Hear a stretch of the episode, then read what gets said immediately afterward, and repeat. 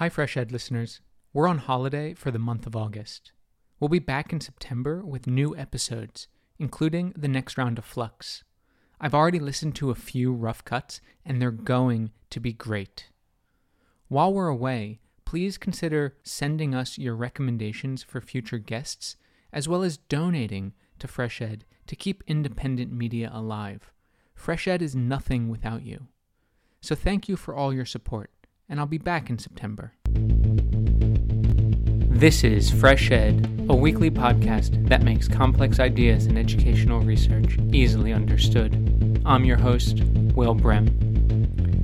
Did you know that today there are more forcibly displaced people than at any time since World War II? The total number comes out to roughly 65 million. That's roughly one out of every 113 people on Earth. Today, I speak with three professors from Teachers College, Columbia University, about their research project on refugees, which is being funded by the United States Department of State's Bureau of Population, Refugees, and Migration. At Teachers College, Mary Mendenhall This is Mary Mendenhall. is an assistant professor of practice in international and comparative education. Garnett Russell This is Garnett Russell. is an assistant professor of international and comparative education, and Elizabeth Buckner Hi, this is Elizabeth Buckner. is a visiting assistant professor in international and comparative education. The images Western media typically show of refugees are overwhelmingly focused on the people risking their lives to get into Europe. But there's a problem with that. The part that's missing from the media story is that 86% of those displaced are actually going to neighboring and what we would consider quote unquote developing countries in the global south, where it is assumed and I think hoped that it will be a temporary stay. The growth of urban refugees raises particular questions when it comes to education. And so I think the big question really is where will these refugees in urban areas go to school? But what can governments do? We do see in our research a, a tension between formal education and non formal education and sort of the best way to, to approach the problem. Mary Mendenhall, Garnett Russell, and Elizabeth Buckner, welcome to Fresh Ed. The three of you are working on a research project um, looking at refugees around the world. Um, and refugees obviously have made quite an impact on the Western media for the last few years. And we usually see pictures of UN refugee camps or these uh, boats filled with refugees trying to cross the Mediterranean, um, trying to get into Europe, or, or even many refugees trying to get into Australia. Um, can you explain why these images don't actually portray the reality of most refugees? Yes, thanks for the question. Um, Let me just jump in here. I know their voices sound similar.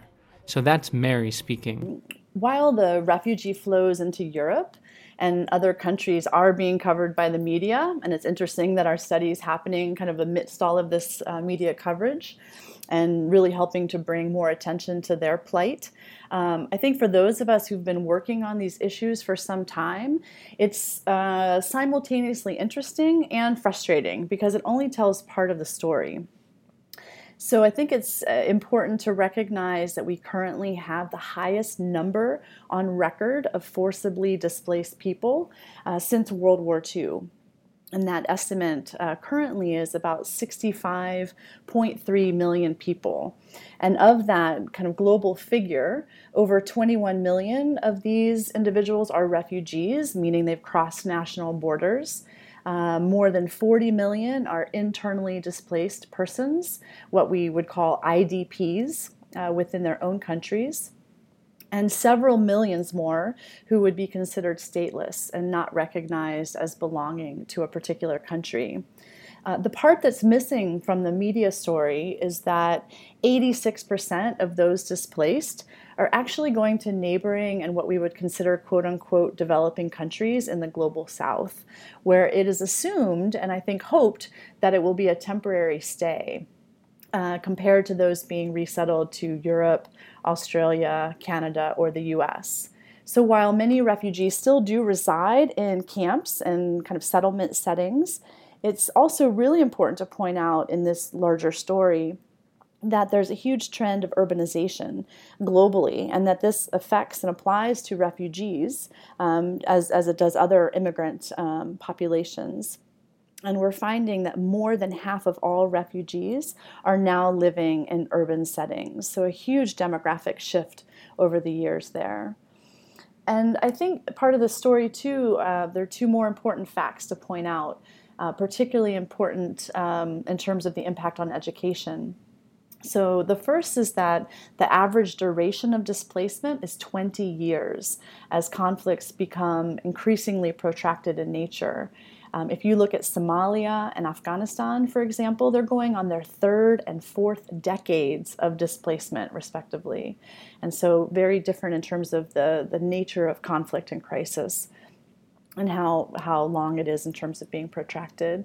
And the second important point there is that 51% of refugees are under the age of 18. So when we think about education and the protracted nature of crisis and the young ages of those who are being displaced, um, it's something to, that we have to look at very seriously in terms of education. So it's important to tell the whole story and to tease out the similarities and differences across regions and countries.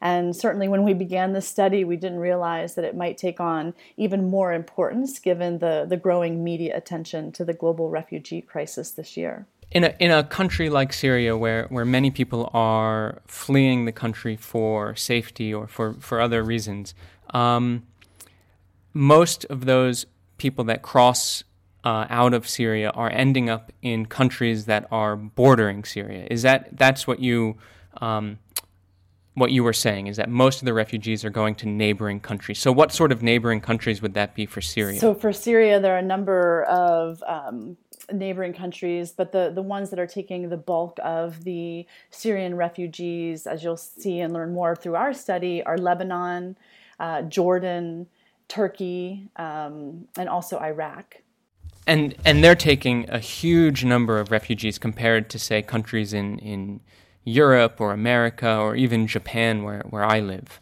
Correct. I mean, the interesting thing about the coverage is that many of the refugees that are being talked about in terms of coming into Germany or going into Australia or Canada or the US or Japan they're coming through very formal resettlement uh, procedures, and they're being essentially permanently relocated to those to those new host countries, which is very different from the refugees that are going into Jordan and Iraq and Turkey, for example, for the Syria, the larger Syrian refugee crisis.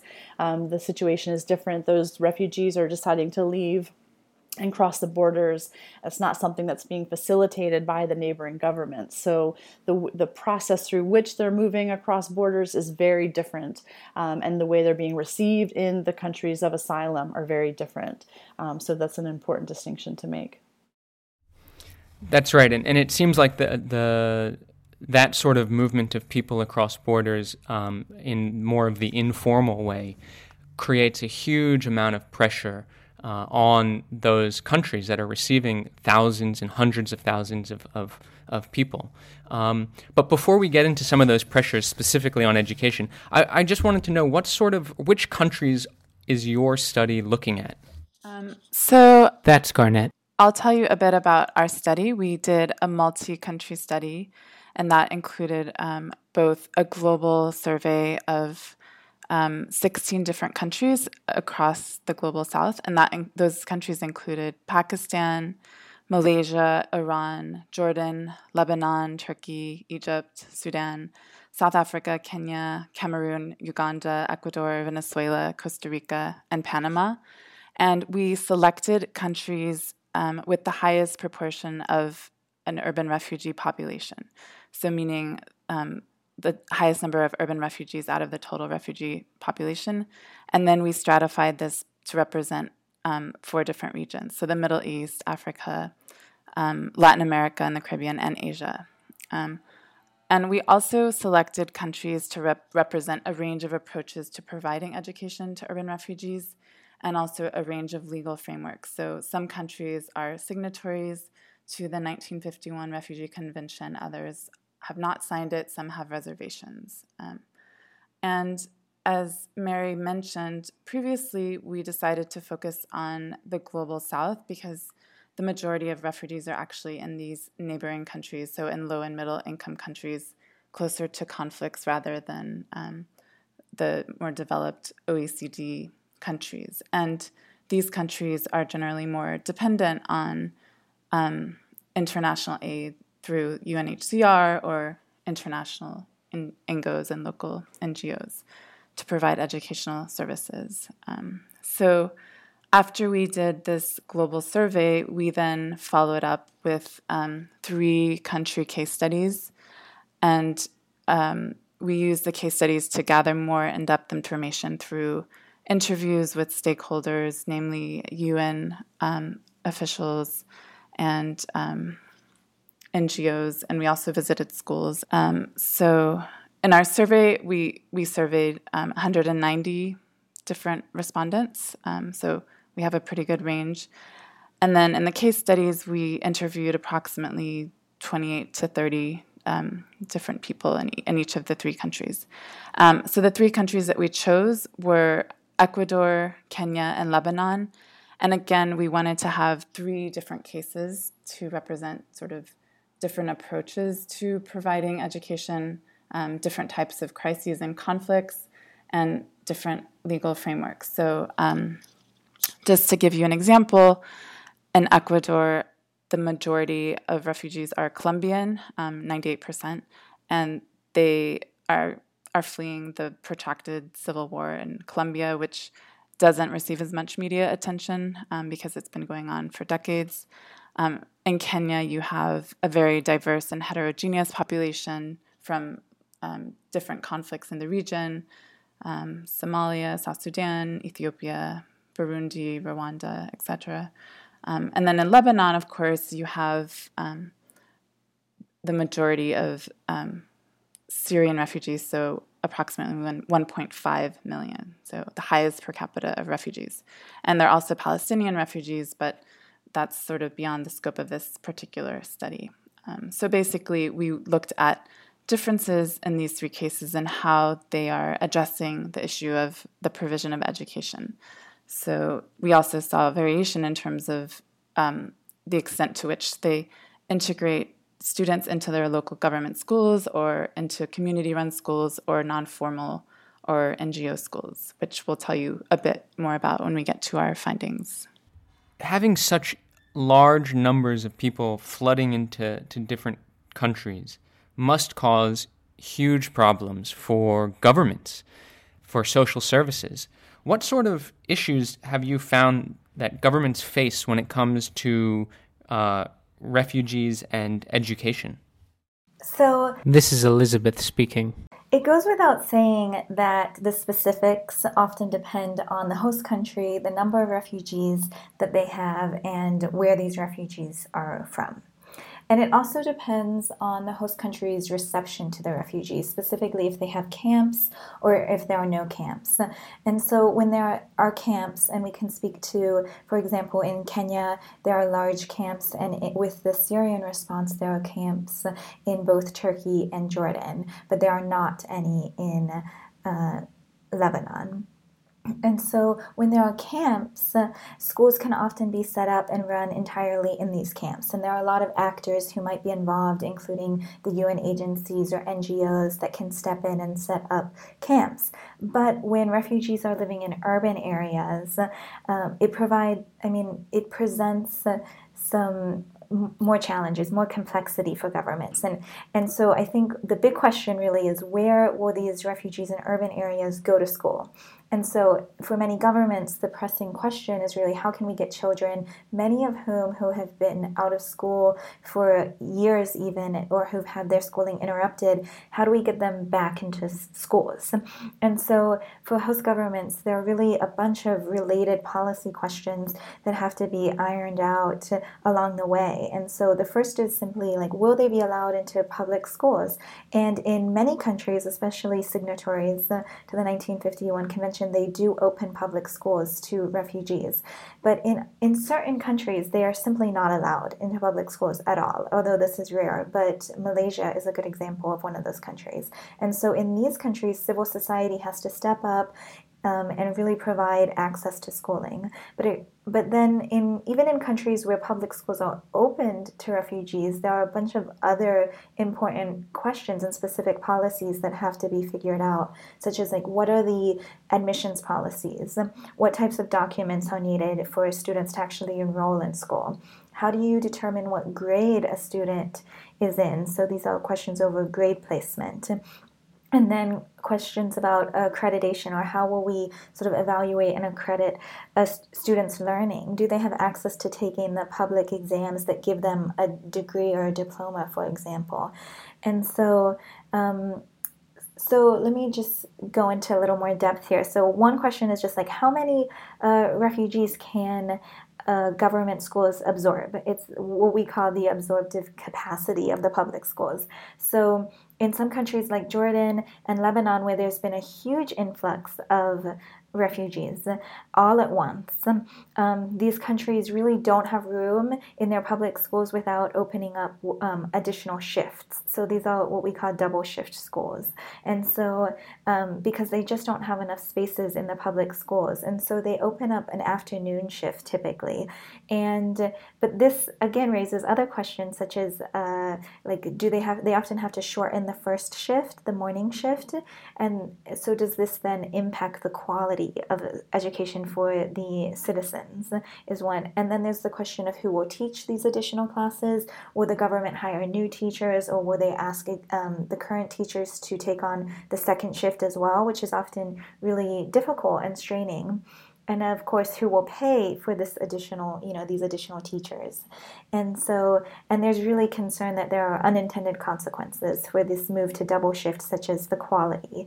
And um, you know, and so then there's also the question of grade placement, which poses throughout our case studies, we found it, it poses difficulties in different ways in different countries.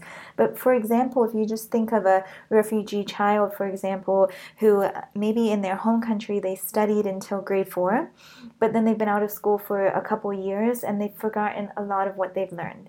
And so now you have an older student, but who maybe is at a grade two level of education. The question, I mean, it's a legitimate and difficult difficult policy question, which is what grade should that student be placed in?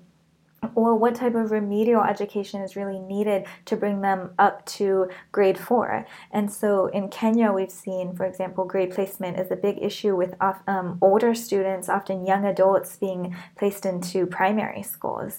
Whereas Lebanon has approached this very differently and simply, you know, does not make accommodations for overage students and expects those students to go into accelerated learning programs, essentially uh, non formal programs. They don't really want overage students in the same classrooms.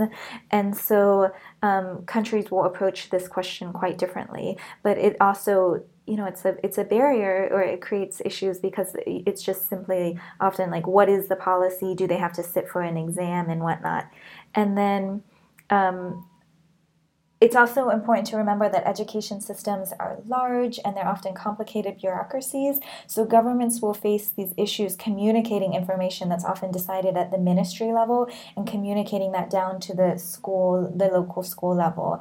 And so, uh, in some countries, there uh, are decentralization policies. This is ongoing in Kenya, for example.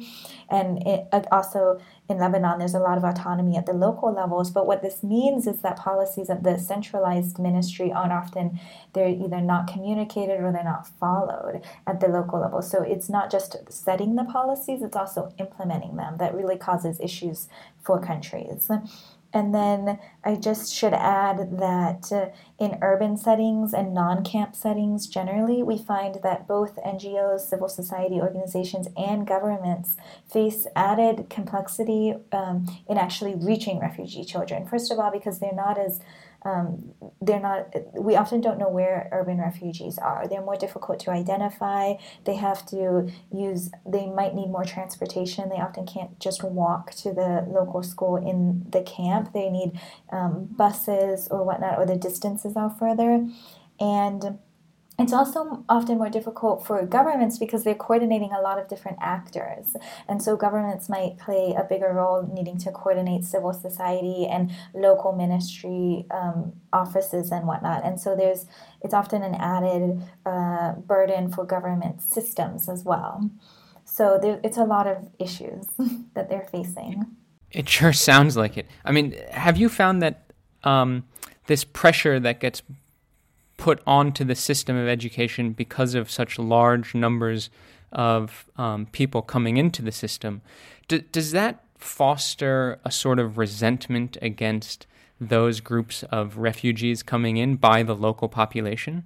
I would say that, I mean, yes, yes. I mean, it is it is not always the case, and I think that what I mean. Let me just go back to your first question that you asked, Mary.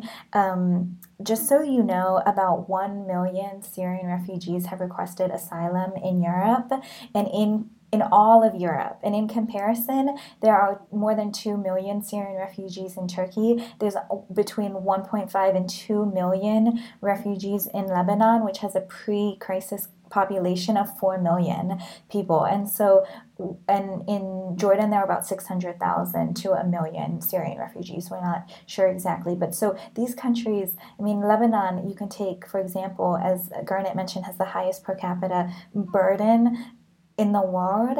And these are countries that, um, so initially maybe there's a lot of understanding or sympathy or definitely um, often I mean, there's there's definitely a lot of sympathy, I would say, from my experience, and but there's also um, there's also legitimate concerns over the effect of refugees on the local economy, on the use of social services, on the um, when the first shift is shortened and students, um, you know, national citizen students are Jordanian or Lebanese students are getting fewer or less instructional time, there, and there's concern over the quality of their education or um, then there is definitely resentment. And in some cases, we see that, for example, UN agencies or donors of all different kinds will um, provide materials such as backpacks and textbooks to refugee children that sometimes are not provided to the national local um, populations. And that can also breed resentment because many of the communities in which urban refugees settle are also very vulnerable communities. And that's something I think we'll touch on later but there are these um, there are a lot of similarities between vulnerable for example vulnerable Le- Lebanese or vulnerable uh, Ecuadorians and refugee children. And so there's often um, the fact that maybe refugees are seen as getting additional services that the local communities aren't getting can also be um, can also breed resentment in some cases. So can you describe like the what sort of opportunities a child would have as an urban refugee? Sure. And I think Elizabeth started to touch on this a little bit, but essentially, uh, the options for refugees run the gamut of educational opportunities similar to those for students from the host country. Um, something that's interesting to point out here actually is uh, historically, international organizations and host country governments tried to provide refugees with access to education from their countries of origin. But this has proven in many cases to be very difficult uh, given the need to have access to national curriculum materials and cross border systems um, that would then allow for national examinations to take place and to be recognized and for kind of student learning to be certified in that process. And because of the nature of conflict and because things are essentially breaking down in the country that is affected by conflict, that is very difficult to actually have happen or to be able to sustain. So, what happens now is that students typically study the curriculum of the host country and they take national exams in camps and cities alike. So even in Kenya, for example, the students who are in the camps, uh, they are in schools that are recognized by the ministry and they're sitting for exams and taking exams. And so the same thing is then happening for students in the urban centers. They are accessing public schools taking national exams and, and getting certified through the Kenyan system essentially.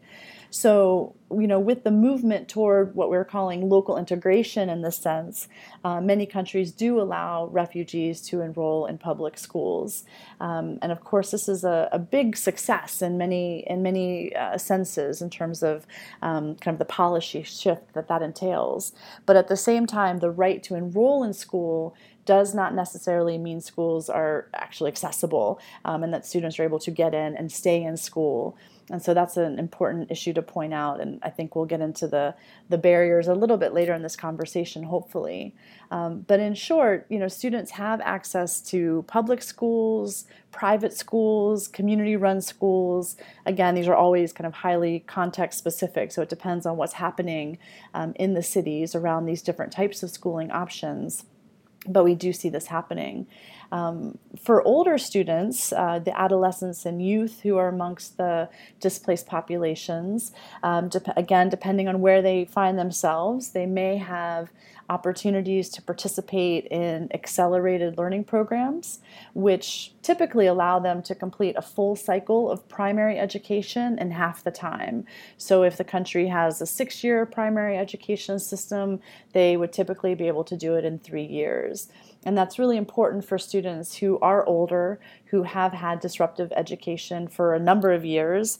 And it would, you know, be kind of, it would be quite awkward to have a, a, an overage student in a kind of a lower primary grade. And that does happen. But the accelerated learning programs are meant to help mitigate that challenge um, and also to help retain students.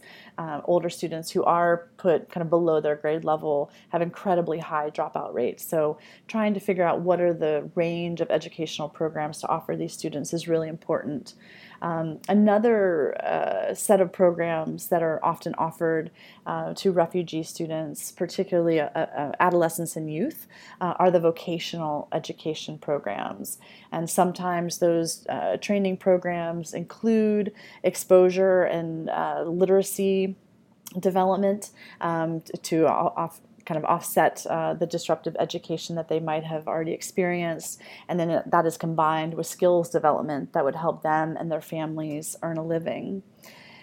In our study, we've tried to look a little bit. It's been hard to get a lot of information, but in some of these contexts, there are also ICT interventions, so um, information communication technologies and leveraging technology to expand access to education. Uh, there is a program called Eneza, in Kenya that helps students get access to the Kenyan curriculum uh, through their mobile phones, with or without uh, kind of internet or data access. And the Eneza program includes things like quizzes and homework help and ask a teacher tools. And we're finding that students, both in and out of school, are apparently able to access this program and to try to continue their, their educational pursuits, um, even if they aren't uh, embedded within a formal uh, or even private school in Kenya. And I think just another interesting point to make about the schooling options is uh, at a global level, and we're starting to see this in these different countries that we're looking at for this study. But in addition to these different types of schooling options, there's also an increasing interest uh, to look at the entire range of educational opportunities um, for everyone, but including vulnerable groups like refugees, so that they can pursue early childhood through primary, secondary, and tertiary education.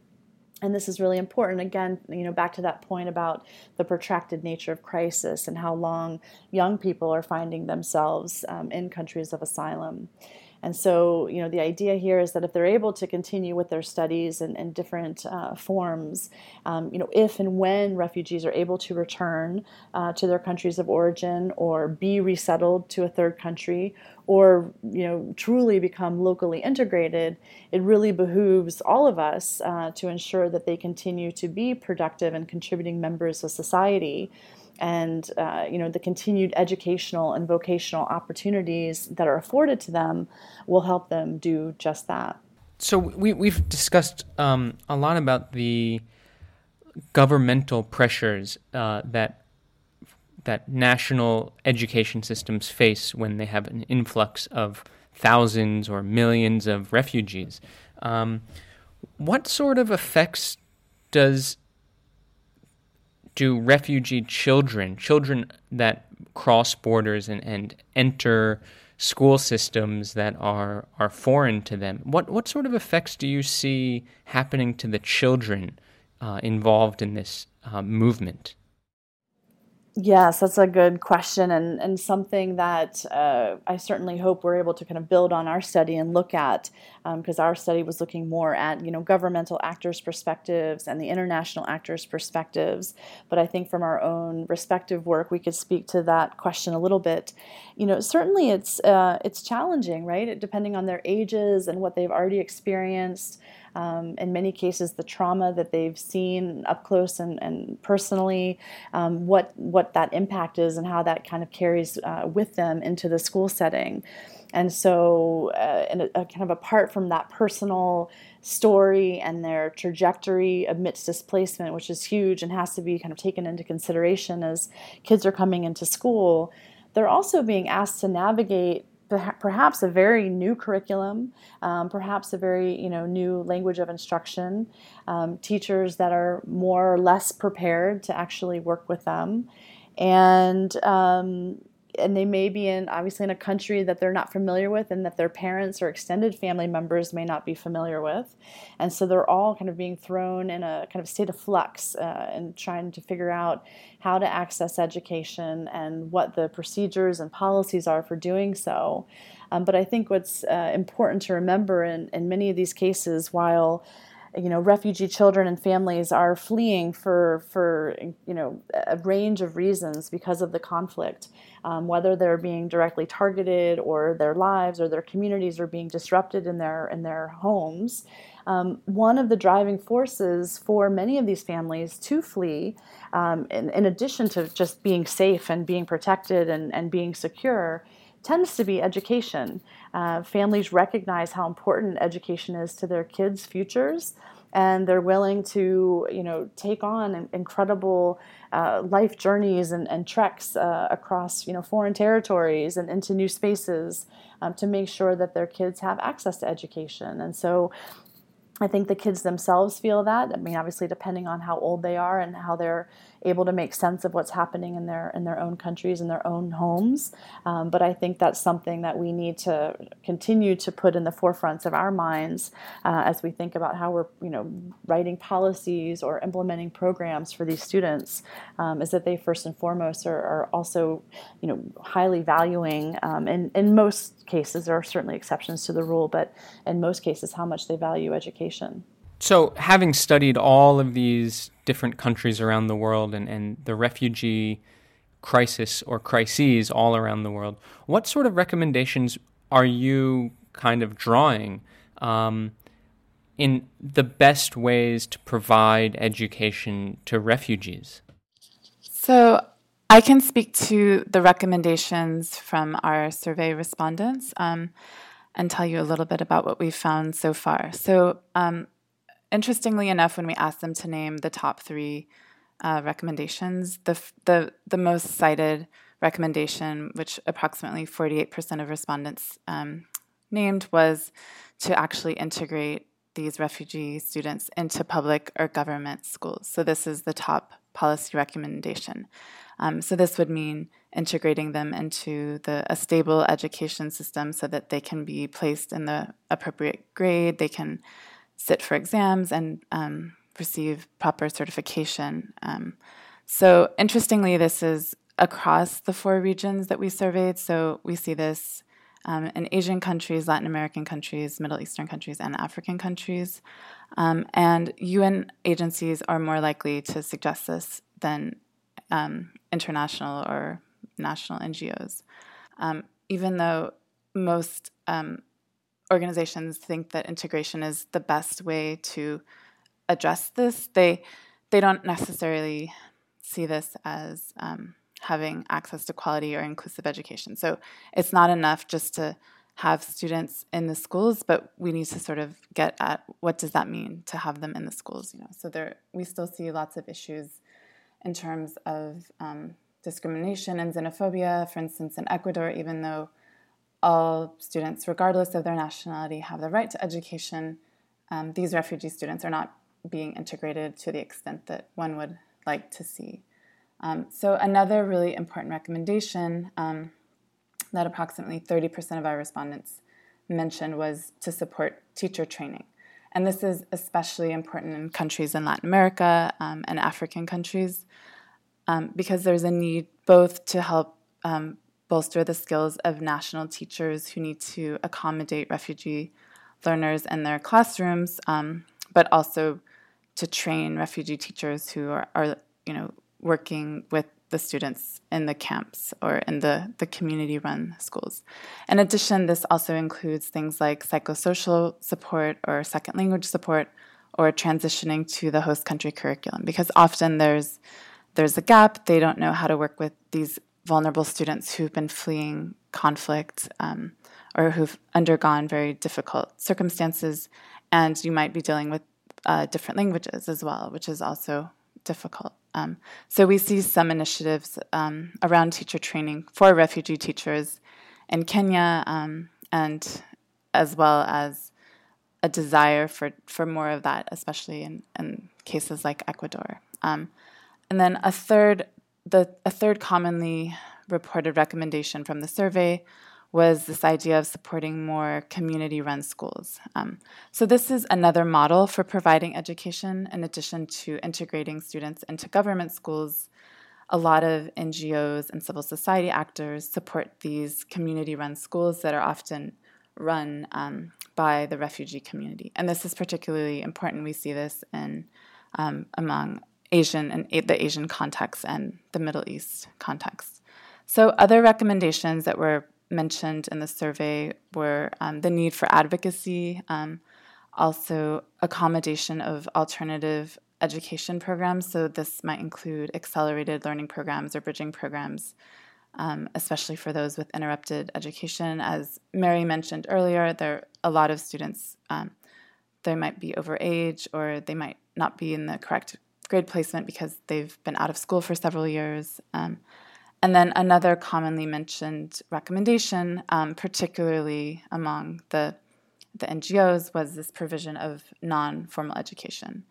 Um, so, in um, the case of Lebanon, there's support for these non formal education programs that would serve as bridging programs that would allow students to then enter into the formal education. Um, and then in Kenya, you see there is a desire for French speaking communities to have community schools that will, would help them, um, you know, learn in French and then eventually possibly transition into English medium of instruction.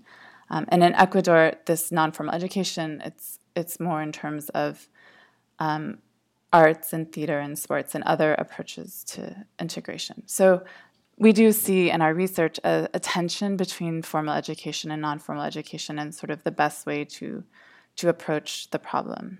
Um, you know, whether it's just to integrate them into the schools and if into the national schools and if that's really sufficient, um, given the fact that you know there's overcrowding in a lot of cases and that the quality is not always high and that there's a lot of discrimination and um, xenophobia that that's persistent.